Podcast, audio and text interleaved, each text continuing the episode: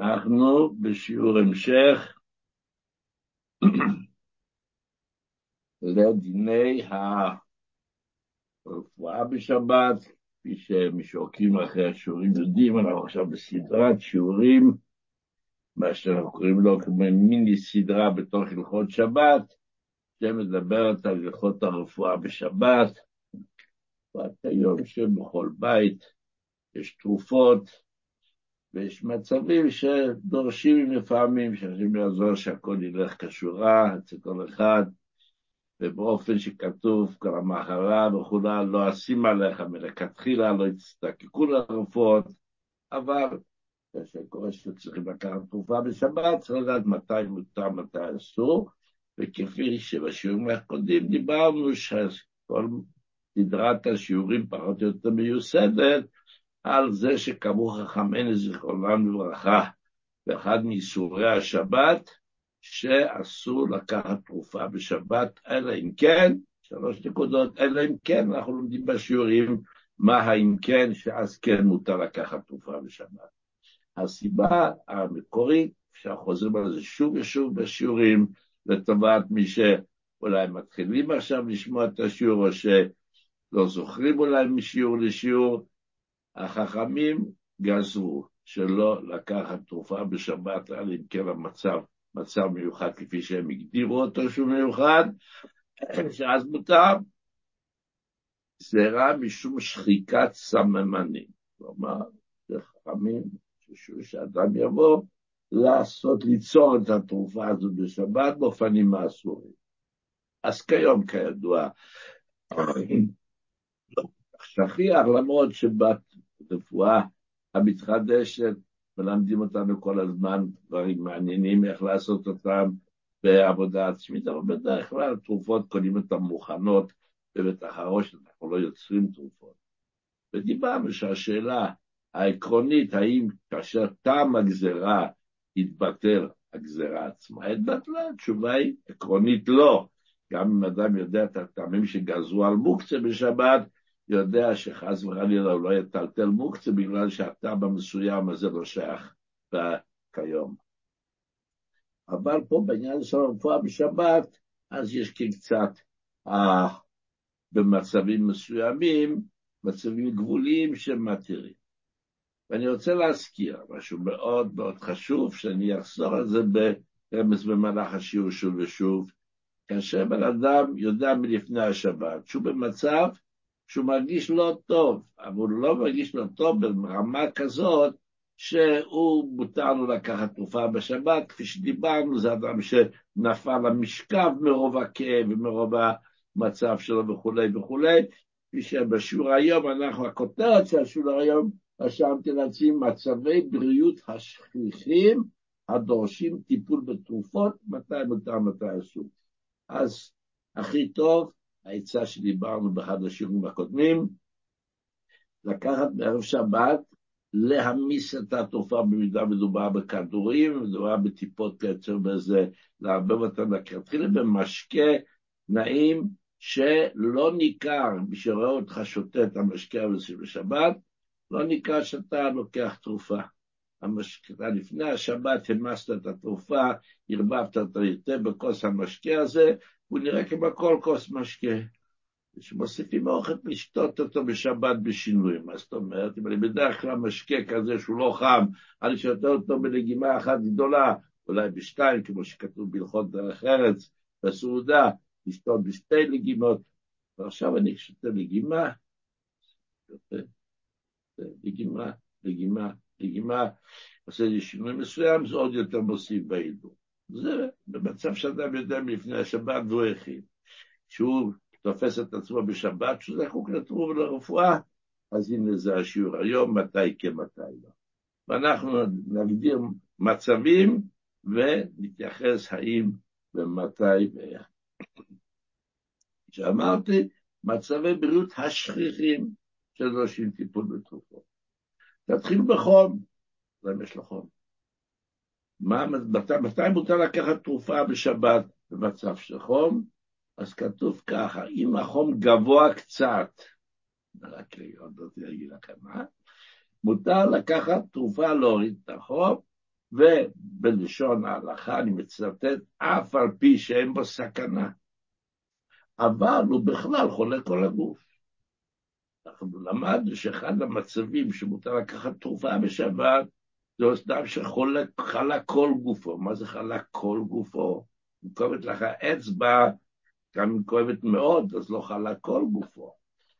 אבל פה, אני שוב מצחיק את הציטוט, אף על, אף על פי שאין בו סכנה, אבל הוא בכלל חולה כל הגוף, שהחום ממלא את כל עברי האדם. מותר לשתות תרופות. מי מותר לו? אדם שיש לו חום גבוה קצת, אם עוד מעט אני אגיד מה זה, וזאת גם אם מתהלך ואינו שוכב במיטה. לא כל אחד יכול להרשות לעצמו שבחום, אז הוא כבר יכול להיכנס למיטה ולא הולך לישיבה, לא הולך לעבודה, לא הולך למבצעים, לעניינים החשובים. כמובן שאסור מבחינה רפואית, אז נשמרתם מאוד לנפשותיכם. זה מילה שלא מופיעה, לא כתוב לשמרתם מאוד את השבת אפילו, ולא כתוב על דברים הרבה יותר חמורים, אבל בשמירה על הבריאות שלנו, התורה התבטאה באופן מאוד מאוד מיוחד. הקדוש ברוך הוא מבקש מכל יהודי, ונשמרתם מאוד לנפשותיכם, כפי שדיברנו פעם, מפורש בשולחן ערוך מזק"א, ובעוד פוסקים, על פי הגמרא ובבא קמא, שאדם לא בא לבית על הגוף שלו, זה לא הרכוש שלך, זה הרכוש שלך, ברוך הוא, נותנים לך אותו בפיקדון, ואתה לא יכול לעשות איתו מה שאתה רוצה, בפיקדון צריך לעשות מה שהבעלים רוצים, וזה הקדוש ברוך הוא שאומר, אני רוצה שתשמור על הגוף שלך, נשמעתם מאוד לנפשותיכם, אסור לך לפגוע בבריאותך. אז מה זה המצב שאדם הוא חום גבוה קצת, שאמרנו שמותר לקחת תרופות, למרות שהוא הולך לעבודה והולך לעניינים שלו, כי זה לא חום כזה שאסור לו לצאת החוצה. זה לא מזג אוויר שאסור לצאת. כן? אז ככה. בתות השולחן, שזה ספר שאנחנו מצטטים אותו כל הזמן, אחד מגדולי הפוסקים, כולם מצטטים אותו, אנחנו ש... הרבי אמר שהוא הפוסק שלנו, אז אנחנו מרבים לצטט אותו, הוא כותב ככה, מי שיש לו חום גבוה קצת, כגון שלושים ושמונה קווים במד חום, שקוראים גרד, ביידיש, כן, יש לו שישים ושמונה מעלות חום, שזה נחשב כאן לחום יתר על המידה, זה בשיטה של צלזיוס, זה שישים ושמונה, כנוג בארץ ישראל ובהרבה מדינות שהולכים בשיטה העשרונית של הצלזיוס. בארצות הברית ועוד מדינות, זה לא קשור לזה. בארצות הברית ועוד מדינות שהמעלות נמדדות לפי פרנייט, כן? אז זה בערך מאה מעלות. מדויק יותר מאה נקודה ארבע. זה נחשב רק על החום. אז הוא קובע מעלות. אבל אחד מגדולי הפוסקים של הדור הקודם, שאחרי הקצת שהוא אומר, הוא מעיר על ההגדרה הזאת, אומר ככה, אם שוכב במיטה, הביכחון עם כל הגוף גם ב-שלושים ושבע מעלות חום. זה תלוי בבן אדם, תלוי לפי אדם, יש אנשים שב-שלושים ושבע וחצי, אז הולכים לעבודה, יש אנשים ב-שלושים ושבע, כי הם מרגישים לא טוב, והם כבר מרגישים שצריכים לשכב. הוא כותב, מסיים שכך דיברתי רופא מומחה גדול כאן, וזה בעצם נכון, זה אינדיבידואלי. נכון, הוא צודק האקציה של שלוחון. בסטנדרט, באמת מקובל שישים ושמונה, אני יודע, זה גם מלכות יום הכיפורים, מלכות צום, כן, מותר לצום, חייבים לא לאכול, כן לאכול, לא לצום, כן לצום, שלושים ושמונה מעלות נחשב לחום, זה בסטנדרט, אבל, זה אינדיבידואלי, אדם שלא שמקשיב לשיעור הזה, במידה ששולה להגיד, או, זה שישים ושבע נקודה שמונה, אני אסור לידי לקחת אקמול. לא נכון. זה בעצם, בסטנדרט זה נכון, אבל אם אתה מרגיש רב, כמו שאדם שמרגיש כמוך נכנס למיטה, למרות שאתה לא נכנס למיטה, בגלל האילוצים שלך, אתה נלס ללכת לעשות כל מיני דברים, אתה נחשב לחולה במדרגה כזאת, שאסור לעשות מלאכות בשבת עדיין, אבל בהחלט מותר לך לקחת תרופות להורדת החום וכיוצא בזה. ושמירת שבת כהלכת רמב"ם מגדיר את זה מאוד יפה, אומר, מי שיש לו חום למעלה מן הרגיל, הרי דינו כחולה שאין בו סכנה, מותר לו לקחת תרופות. אוקיי. ובכן, או, עכשיו בא, אם ככה מדברים על לקיחת תרופות, ומדברים על חום, מה בנוגע למדידת החום? אז ככה, בעיקרון, מדידה גם כן אסורה בשבת, בגזרות חכמים שונות, לא שהסיום של מסכת שבת, נדבר על מדידה במקום המצווה, סיומי ההדרנים של הרב בבית ועדו יותר הרבה על הגמרא. על כל פנים, אדם שמוגדר כחולה כל הגוף, כשדיברנו על החום, אז שמרגיש צורך בכך, מותר לו למדוד את החום, אם זה חשוב. זה גם כי אני אומר אינדיבידואלי, אני לא חושב שאני צריך למדוד את החום, אני מרגיש, אני יודע שיש לי חום, אני מרגיש שאני צריך לקחת את הקרבון, לא מרגיש, אני מרגיש טוב, אני לא מרגיש טוב, אבל לפעמים צריך באמת לדעת, יש אומנם חום, אבל זה חשוב מאוד לדעת, האם זה מדובר ב-שלושים ושמונה, או חס וחלילה שלושים ותשע נקודה חמש, או ארבעים, זה כבר מצבים מאוד, אולי קצת מסוכנים גם. אז אם חייבים למדוד את החום, אז כיוון שכפי שאמרנו, אדם במצב כזה שיש לו חום מוגדר כחולה כל הגוף, אז מותר למדוד.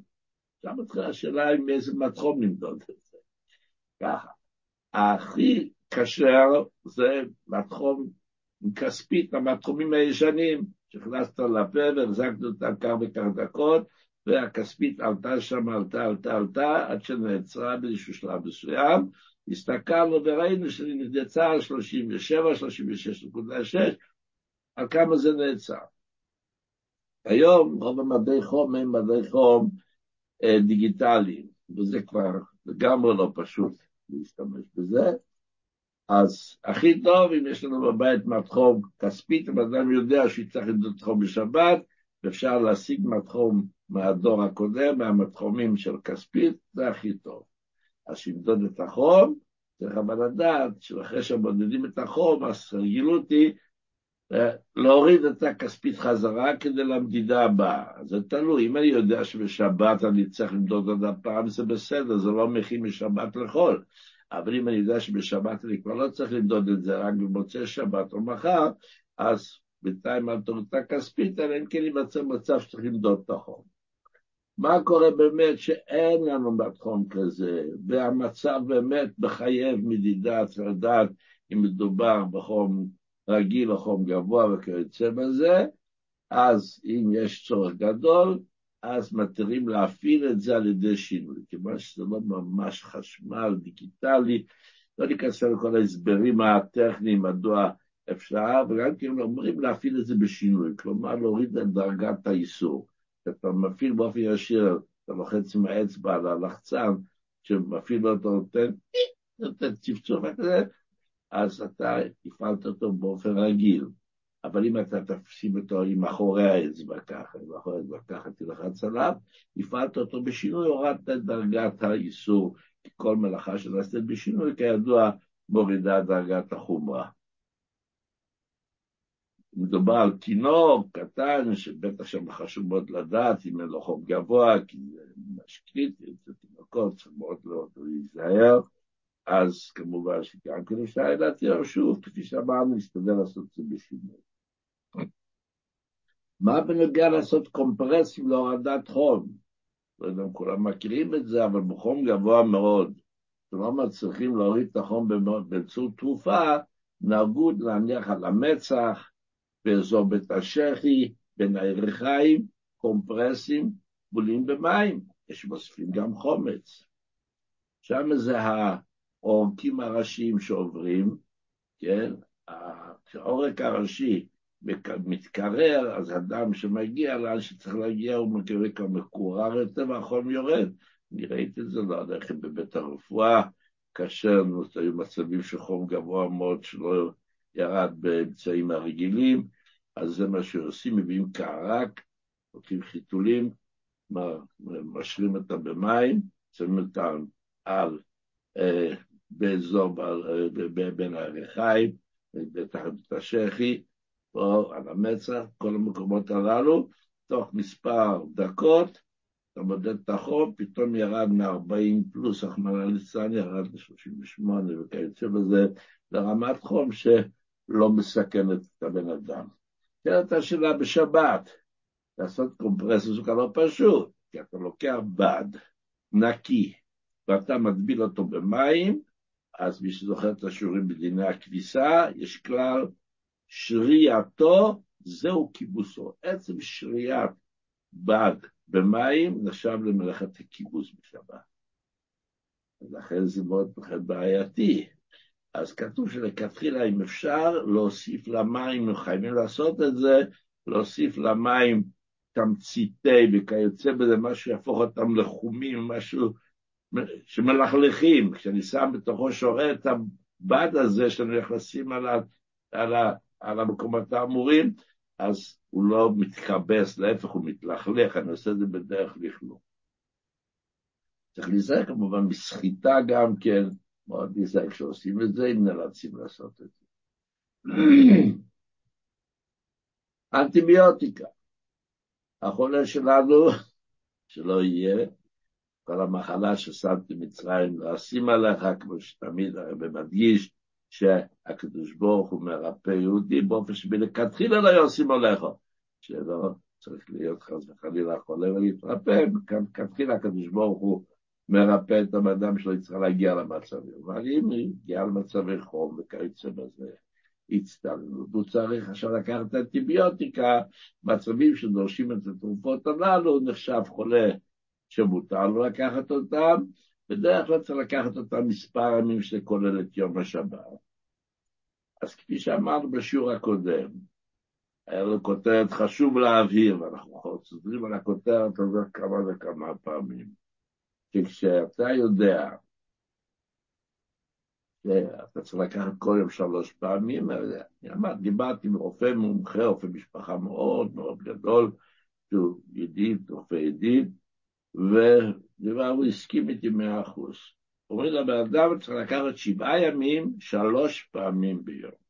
אם באחד בימים האלה שכחתי, לקחתי פעמיים, זהו, לא, זה בכלל לא ישנה. התרופה תפעל את מלוא פעולתה, אם פעם אחת לקחת רק פעמיים. אמרתי, אם ככה, אז הנה, אתה יודע, אם אתה שמעת את השיעור, אתה יודע, אתה... שזה בעיה לקחת תרופה בשבת, שמותר, מותר, אבל אם אתה יכול לא, אז מה אני מציע? שבערב שבת, בערב שבת תיקח את זה בשלוש פעמים, בבוקר ובצהריים, לקראת יציאת השבת, קח את שלוש פעמים, רוצה לקחת בלילה, למחרת, בשבת, אל תיקח אותו, רק במוצאי שבת, מיד ביציאת השבת תיקח פעם אחת, לפני שתלך לישון פעם שנייה. מה קרה? שבשבעת הימים הללו יום אחד, יום השבת, שלקחת אותו רק פעמיים, ביציאת השבת, וכעבור שלוש-ארבע שעות לפני שלחת. ואחר אתה ממשיך שלוש פעמים ביום, זה עובד מאה אחוז. זו הבהרה חשובה, כשאתה יודע אותה, אתה רגוע, ואתה יודע שאתה יכול להסתדר. אוקיי, עברנו מהחום עכשיו למצבים נוספים, ואנחנו דנים מהם בשיעור, האם ומתי מותר או אסור לקחת תרופה בשבת. כאב ראש, בעיקרון, זה לא כל הגוף חולה, זה הראש כואב, כואב. אז אם הכאב הוא לא חזק עד כדי כך שאתה מרגיש צורך לשכב, זה לא שהשכיבה דווקא עוזרת כל כך לרפא, זה אבל ככה אדם שיש לו כאב ראש גדולים, רוצה ללכת לשכב, רוצה לנוח. לא יכול ללכת ככה, אני רוצה לשכב קצת. אז אם מרגיש צורך לשכב, אז מותר לקחת תרופות, דיברנו בשיעור הקודם, שזה אחד ההגדרות, נופל למשכב, כלומר אדם שמרגיש צורך לשכב, עקב הכאב, ואז מותר לו לקחת תרופה, אבל אם הכאב הוא לא עד כדי כך, כאב ראש חזק, אבל זה דבר, לא קשור לשכב במידה, אני כואב, זהו, אני הולך, בא, זה מה שצריך, הראש כואב, אבל אם זה לא סתם כאב, אז אסור לקחת תרופות בשבת, אבל אם זה כבש חזק, גם אם לא יגיע למצב שנפל למשכב, אני נוהג לפסוק, או שהשם להתיר לקחת תרופה. זה מאוד מאוד קשה. כך שמעתי, יש לי אח, שהוא תמיד חכם מופלג, הוא ראש כולל להוראה, לסמיך אל ההוראה בערד, והוא סיפר לי, הוא היה מאוד מקורב עם הרב ווזנר, היה יושב ולומד איתו בחברותא מדי יום ביומו, בארבע לפנות בוקר, אז הוא סיפר לי שהרב ווזנר, הרב ווזנר, שהוא גם מורי ורבי, גם אני למדתי אצלו, הוא אמר לו שבכאב ראש חזק, אנחנו נוהגים להתיר לקחת. אוקיי?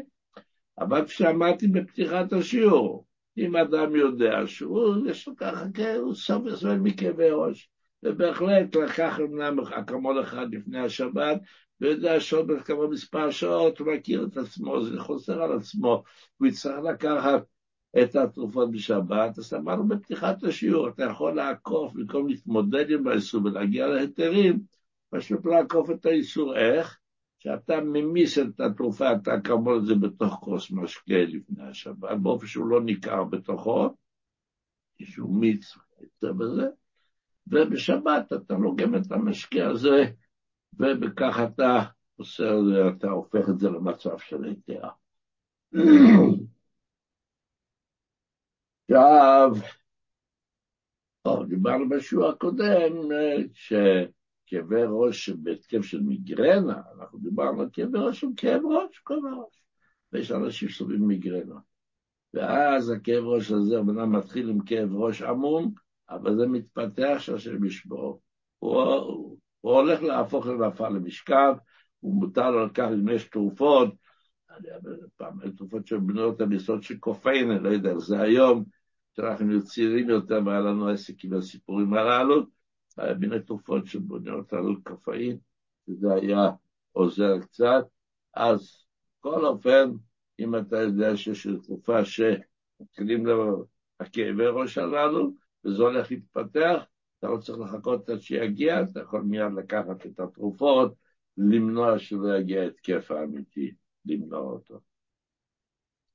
אנחנו ממשיכים בעוד מצבי בריאות, שדורשים טיפול תרופתי, ואנחנו יודעים שאסור בעיקרון לקחת תרופות בשבת, אלא אם כן יש מצבים מיוחדים, ואנחנו שואלים מה בנוגע לכאב עיניים. עכשיו אנחנו מדברים מצבים שכיחים, מצבים שבתי רפואה, לא על זה השיעור שלנו. מצבים ביתיים, שלא יקרה, אבל קורה, שכואב העיניים. אז נפתח בלשון השולחן ערוך. החושש בעיניו ויש בציר.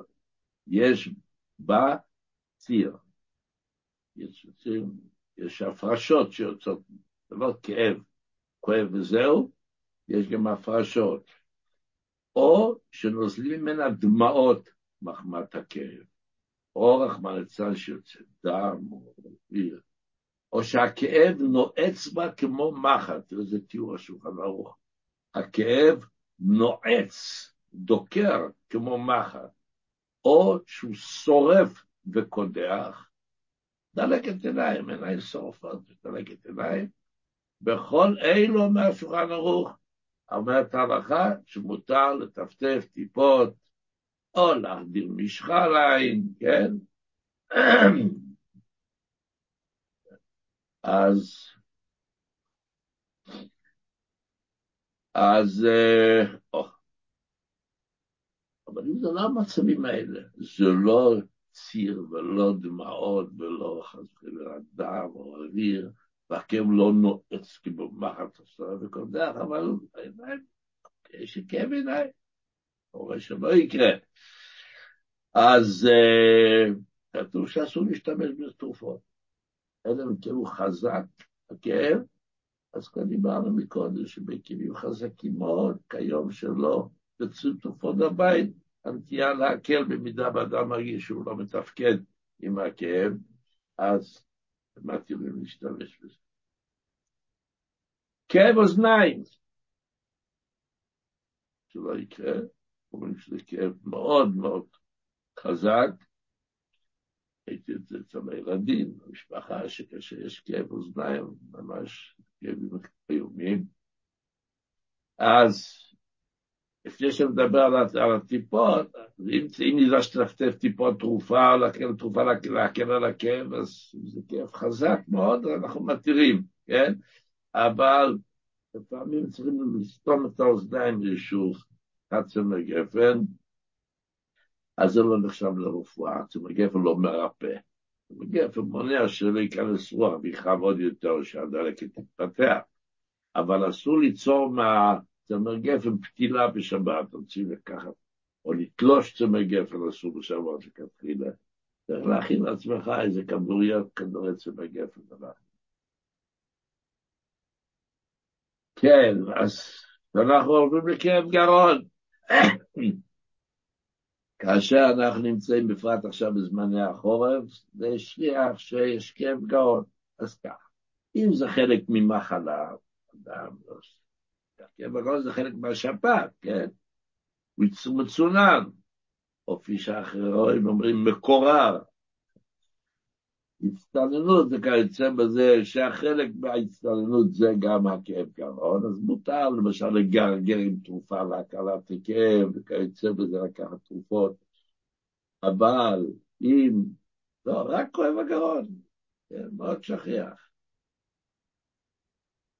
כן, וזה נשאר בעובדה, הגרון, יש רק את הגרון, לא ראש ולא חום ולא חולשה, ברוך השם, אבל הגרון כואב, אז זה כבר בצב שאתה לא חולה, אז אסור לקחת תרופות. שוב, אנחנו מגיעים ליסוד של מצבי כאב. אם גם כאב אקוטי וכאב חזק מאוד, זה לא משפיע בגרון, אבל לפעמים אולי כן, אז בזמננו אנחנו מכירים בזה קצת יותר, אבל בעיקרון כאב בעצמו לא מצדיק עדיין תרופה. עכשיו יש כדורים שמקילים על הכאב, כן? סטרפסטיל, לא יודע, כל מיני שמות, אני לא רוצה לעשות פרסומת לחברות תרופות, אבל יש כל מיני כדורים של מציצה, שאתה מוצץ כמו סוכריה טעימה, וזה מאלחש את כאב הגרון, אז זה בפירוש מותר, כי אמרנו, כי בעיקרון דברים שגם בריאים אוכלים או שותים, דיברנו בשיעור הקודם, למרות שאני מתכוון בכך לרפואה, אז מותר, אז כמו שמותר לשתות תה עם דבש או תה עם לימון, למרות שאני בדרך כלל לא חושב, אני שותה תה, סתם תה רגיל עם קצת כפית סוכר, אבל עכשיו, בגלל הכאב גרון, אז אני יודע שעם לימון ודבש זה עוזר, אבל זה מאכל בריאים, אנשים בריאים גם כשותים תה עם דבש ולימון, אני מכיר אנשים שכל יום כמעט, הם שותים בערב כוס תה עם דבש ולימון, אז נכון, אני לא עושה את זה, אבל אני עכשיו, אני אקח כזה תה עם דבש ולימון, כי זה אמור להקל על הכאב גרון, זה בסדר. דיברנו בשביל הקודמים, מאכל בריאים, שאנשים בריאים גם כן אוכלים את זה, למרות שאני אוכל לשוטה, זה רפואה אז מותר. אתה מוכן למצוץ כדורים שמכילים חומר מפיק כאב, אם זה נראה כמו סוכריות, אם זה נראה כמו תרופה, כזאת לבנה, אז כל אחד רואה שלוקח תרופה, אם זה נראה כמו סוכריות, נראה שמותר, אני בעזרת השם, כאשר אזכה להוציא לו את הספר, שבת כרחת החלק החמישי, אז שם אתה תוכלי לראות בהערות, על מה בניתי את היתר, אבל ככה אני פוסק, שלמצוץ כדורים טעימים שמכילים חומר מפיק כאב, אם זה נראה כסוכריות, נראה שמותר. עזבנו את כאב הגרון, כאב שיניים. בעיקרון אסור לעשות פעולות להפיק את הכאב, כי זה לא, בדרך זה לא כמי שנפל למשכב, זה כואב, זה לא מאוד לא נעים. אז לא רק תרופה, גם לשטוף את הפה באלכוהול. אלכוהול זה לא תרופה, אלכוהול זה... אלכוהול זה אלכוהול, שותים, אז אני לא כל כך שותה את זה, אבל אני רוצה לשטוף את הפה עם אלכוהול, כי כידוע שזה מרגיע את הכאב, החיידקים שחופרים לי שם, הם מקבלים הלם, הם מפסיקים את הבעיות, אבל זה ניכר שזה בסדר רפואה, משתף את הפה עם אלכוהול ויורק. אבל אם אתה שותה את הכל, זה דרך שתייה, למרות שאתה מחזיק את זה קצת בפה, אתה לא בולע את זה מיידית. לקח אלכוהול, מחזיק בפה, ואחר כך בולע, אבל בסיכום, זה נראה כאן ששותה אלכוהול, אז זה מותר, כדרכם, כבר דיברנו, זה מאכל בריאים, אבל אם אדם שוטף את הפה באלכוהול אסור, ושדיברנו כבר, אם זה כאב בלתי נסבל, כאב גדול מאוד, למרות שוב זה לא נפל למשכב, לא, זה לא נכנסים למיטה בגלל כאב שיניים, אבל זה נורא כואב, דיברנו שבזמננו שהגזירת שכיחת הסממנים ירדה קצת מגדולתה, אז אפשר להקל בכאב גדול, לקחת תרופה להרגעת הכאב. מה קורה אם אנחנו דיברנו עם השיניים, מה קורה בדלקת, או נפיחות בשיניים, חנכיים, זה מחייב לקחת תרופות, כמו אנטיביוטיקה, או צריך לקחת גם בשבת, כפי שדיברנו מקודם. גם אם התחלת אנטיביוטיקה לפני השבת, אתה צריך לקחת שלוש פעמים ביום, אז אמרנו איך לעשות את זה בשבת, שביום שישי תיקח באמת שלוש פעמים עד לכניסת השבת, ומוצא שבת תיקח אחד מיד ביציאת השבת, את השני לפני השינה, וביום ראשון תמשיך עם שלוש פעמים ביום, והפעילות של האנטיביוטיקה לסילוק הדלקת והנפיחות, בעזרת השם תעשה את פעולתה. אגב, שמתנדנדת, אסור להוציא בשבת, זה מובן מאליו, וכבר דיברנו לשיניים, כי היבדוק שאתם מוצאים את השם המתנדנדת, זה עשוי לצאת דם. אז נכון, הילד בא ומתלונן שהשינרה מתנדנדת לו, אבל להוציא אותה בשבת זה פסיקה שיצא דם, וזה בוודאי אסור. אז יש עוד כמה פרטים ודינים בדיני השיניים, שלא, שלא כל כך פרטים ביתיים, או לקרוא פעם ב, אבל אנחנו נתמקד בדברים החשובים, לנו באמת אדם שסובל מצרבת. כן. בעיה ידועה, אנשים סובלים מצרבות, אוכלים משהו בשעות וזה, יש צרבת, ואני חייב להקל את זה.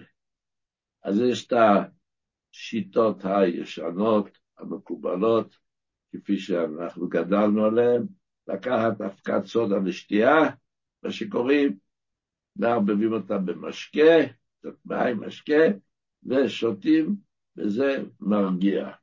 ככה גם הקצועס השולחן, כשמדבר על זה, אז הוא מדבר על הצורה הזאת. אז ככה, אם אדם יודע שאמור לסבור בצרבות, צריך להכין את התערובת הזאת מערב שבת. כיוון שריבוב של האבקאים הזה, זה, זה משהו לא הכי פשוט. ושהאבקה תהיה מעורבת במשקה, טף שלא יהיה ניכר, שמעורב שם סודה לשתייה. יראה כמו שתייה רגילה. אבל אדם סובל מאוד מהצרבת, והוא נתקע בשעת, הוא לא הכין לפני שבת. עכשיו הוא אכל איזשהו משהו ש... גורם לצרבות, יש אנשים שהדגים גורמים לצרבת שמתחילים לקפוץ מעוף כאב, כן. הכרת אנשים כאלה, ויש בשעה חמין, הצ'ורד גורם לזה. על כל פנים, אם כואב מאוד, מותר גם בשבת להכין את זה, אבל לשתות את זה באופן שונה מהרגיל, כשדיברנו, לא ללגום בבת אחת, רק לגימה לגימה, או שיטה אחרת שמובן לפוסקים, להכניס לפה את האבקה, ולשתות את המים על זה שם. ולשתייה, להבליע את זה. כלומר, אתה עושה שינוי מהדרך הרגיל, מכיוון שהגעת למצב שמאוד מציק לך הצרבת, ולא הכנת מערב שבת. זה טיפול בסודה לשתייה, מה קורה כשאדם רוצה לקחת את התרופה המיוחדת לזה. אני זוכר שראיתי אנשים משתמשים במה שקוראים לו טאמס, נסעתי מישהו, מישהו נהג, יש לו מוחם באוטו, טאמס הזה, מה קרה צרבת, הוא חי על הטאמס הזה.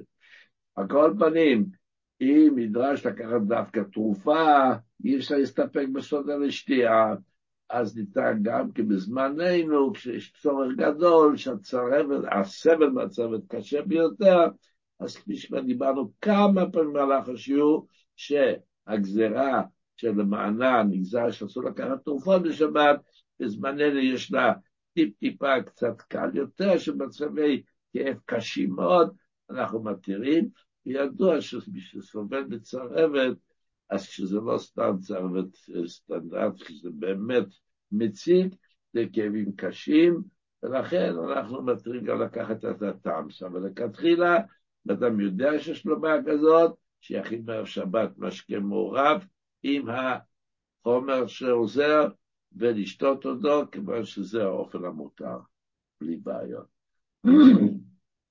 אם כבר דיברנו בעיות הקיבה, אדם שסופל מגזים, ומציקים ומרחיבים מאוד, יש מה שרגיל, טבע אנושי, שזה לא מצדיק תרופות, אבל אם זה מציג ומרחיב מאוד, מותר לבלוע הפקות ותרופות לשחרר את המצב, ולעשות את זה, להשתדל לעשות את זה באופן השינוי שכבר דיברנו מקודם.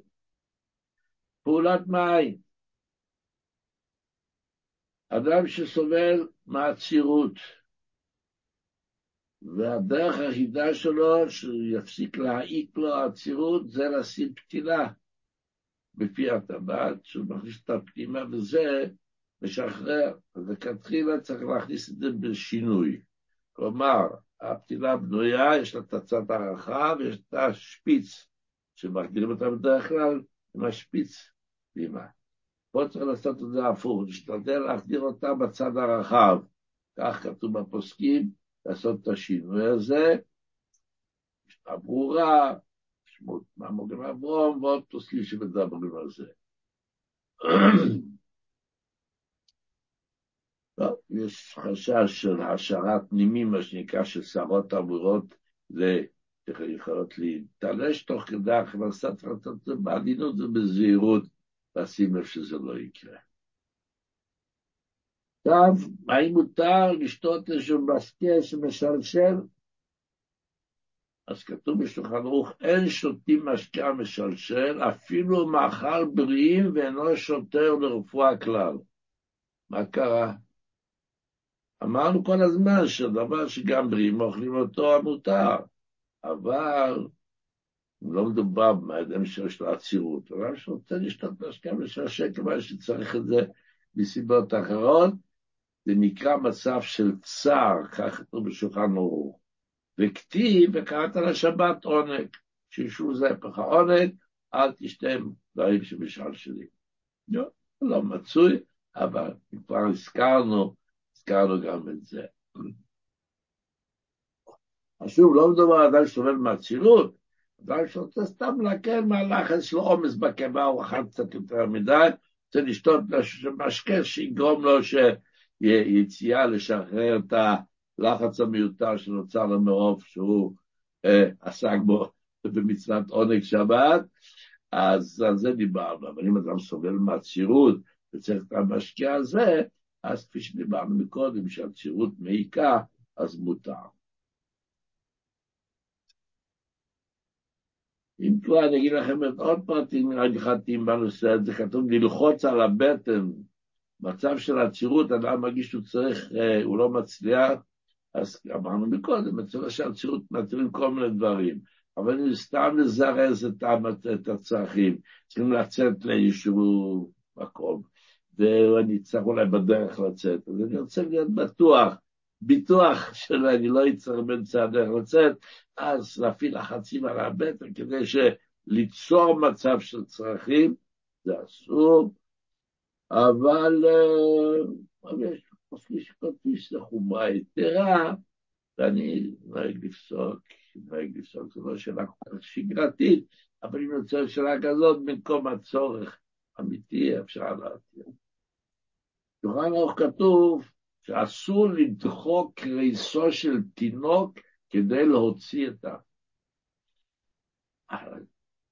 אז בעצם התינוק, אתה לא יודע מה קורה, אולי יש לו, אולי במצב של, של, של, של, של עצירות כזאת שמותר, הוא לא יכול לדבר, אתה יודע, אז אם אני רואה שהתינוק סובל, אז בוודאי שמותר, אבל כשאני רק רוצה לוודא שהתינוק יהיה נקי, אני לא רוצה שבאמצע הדרך הוא יעשה לי שמה, צריך להחליף לו טיטול באמצע הרחוב,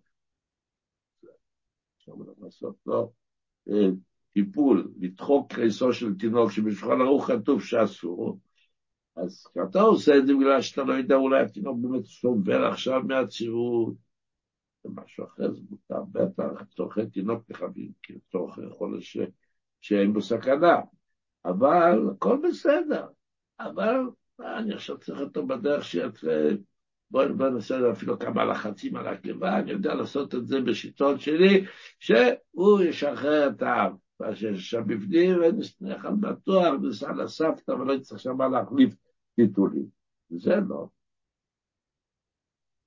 מה עוד יש לנו? או. עכשיו, יש תרופות למנוע את העצירות. אנשים שסובלים בדחורים, כן? המרייטס באנגלית. או סובלים בדחורים. ביידיש עתיקה אמרים, ידוע שהעצירות, יכולה לקום לכאבים קשים, כי יש להם כאילו פציעה בפי התמדה, וקשה, הם צריכים לשחרר משהו, קשה, אז זה פשוט פוצע וכואב נורא. אז מותר להשתמש בתרופות למניעת עצירות. יש תרופות כאלה שאבקות שמעבירים אותן במים, צריך לקחת אותן בלילה לפני השינה. כן, דווקא מישהו דיבר איתי שבוע שעבר על מין תרופה כזאת. כן, יודע שאם הוא לא ייקח את האבקה הזאת המולה במים ולפני השינה, אז בבוקר הוא ייזק מכאבים. אז כמובן שמותר, אבל כפי שאמרנו מקודם, אם אפשר לפני השבת להכין את התערובת הזאת, תכין לפני השבת, ואל תיכנס לפה לבעיות. אבל אם זה נדרש, נדרש, המותר לקחת את זה, כיוון שאם זה כאבים גדולים, מותר. עכשיו בא בנוגע באמת אדם שסובל מדחורים בנוגע לפעולות לריפוי, על הקלת הכאב, תילות, כיוצא בזה, זה תלוי בעוצמת הכאב, כפי שדיברנו כמה וכמה פעמים. אז אם הכאב היא בדרגה שמתירה רפואה השבת, או כאבים חזקים מאוד, אז מותר, ואם לא, אז לא. גם לשבת במים חמים, שעד דרכי הטיפול בכאבים הללו, תלוי בעוצמת הכאב, כי אדם בריא לא מתיישב בתוך ככה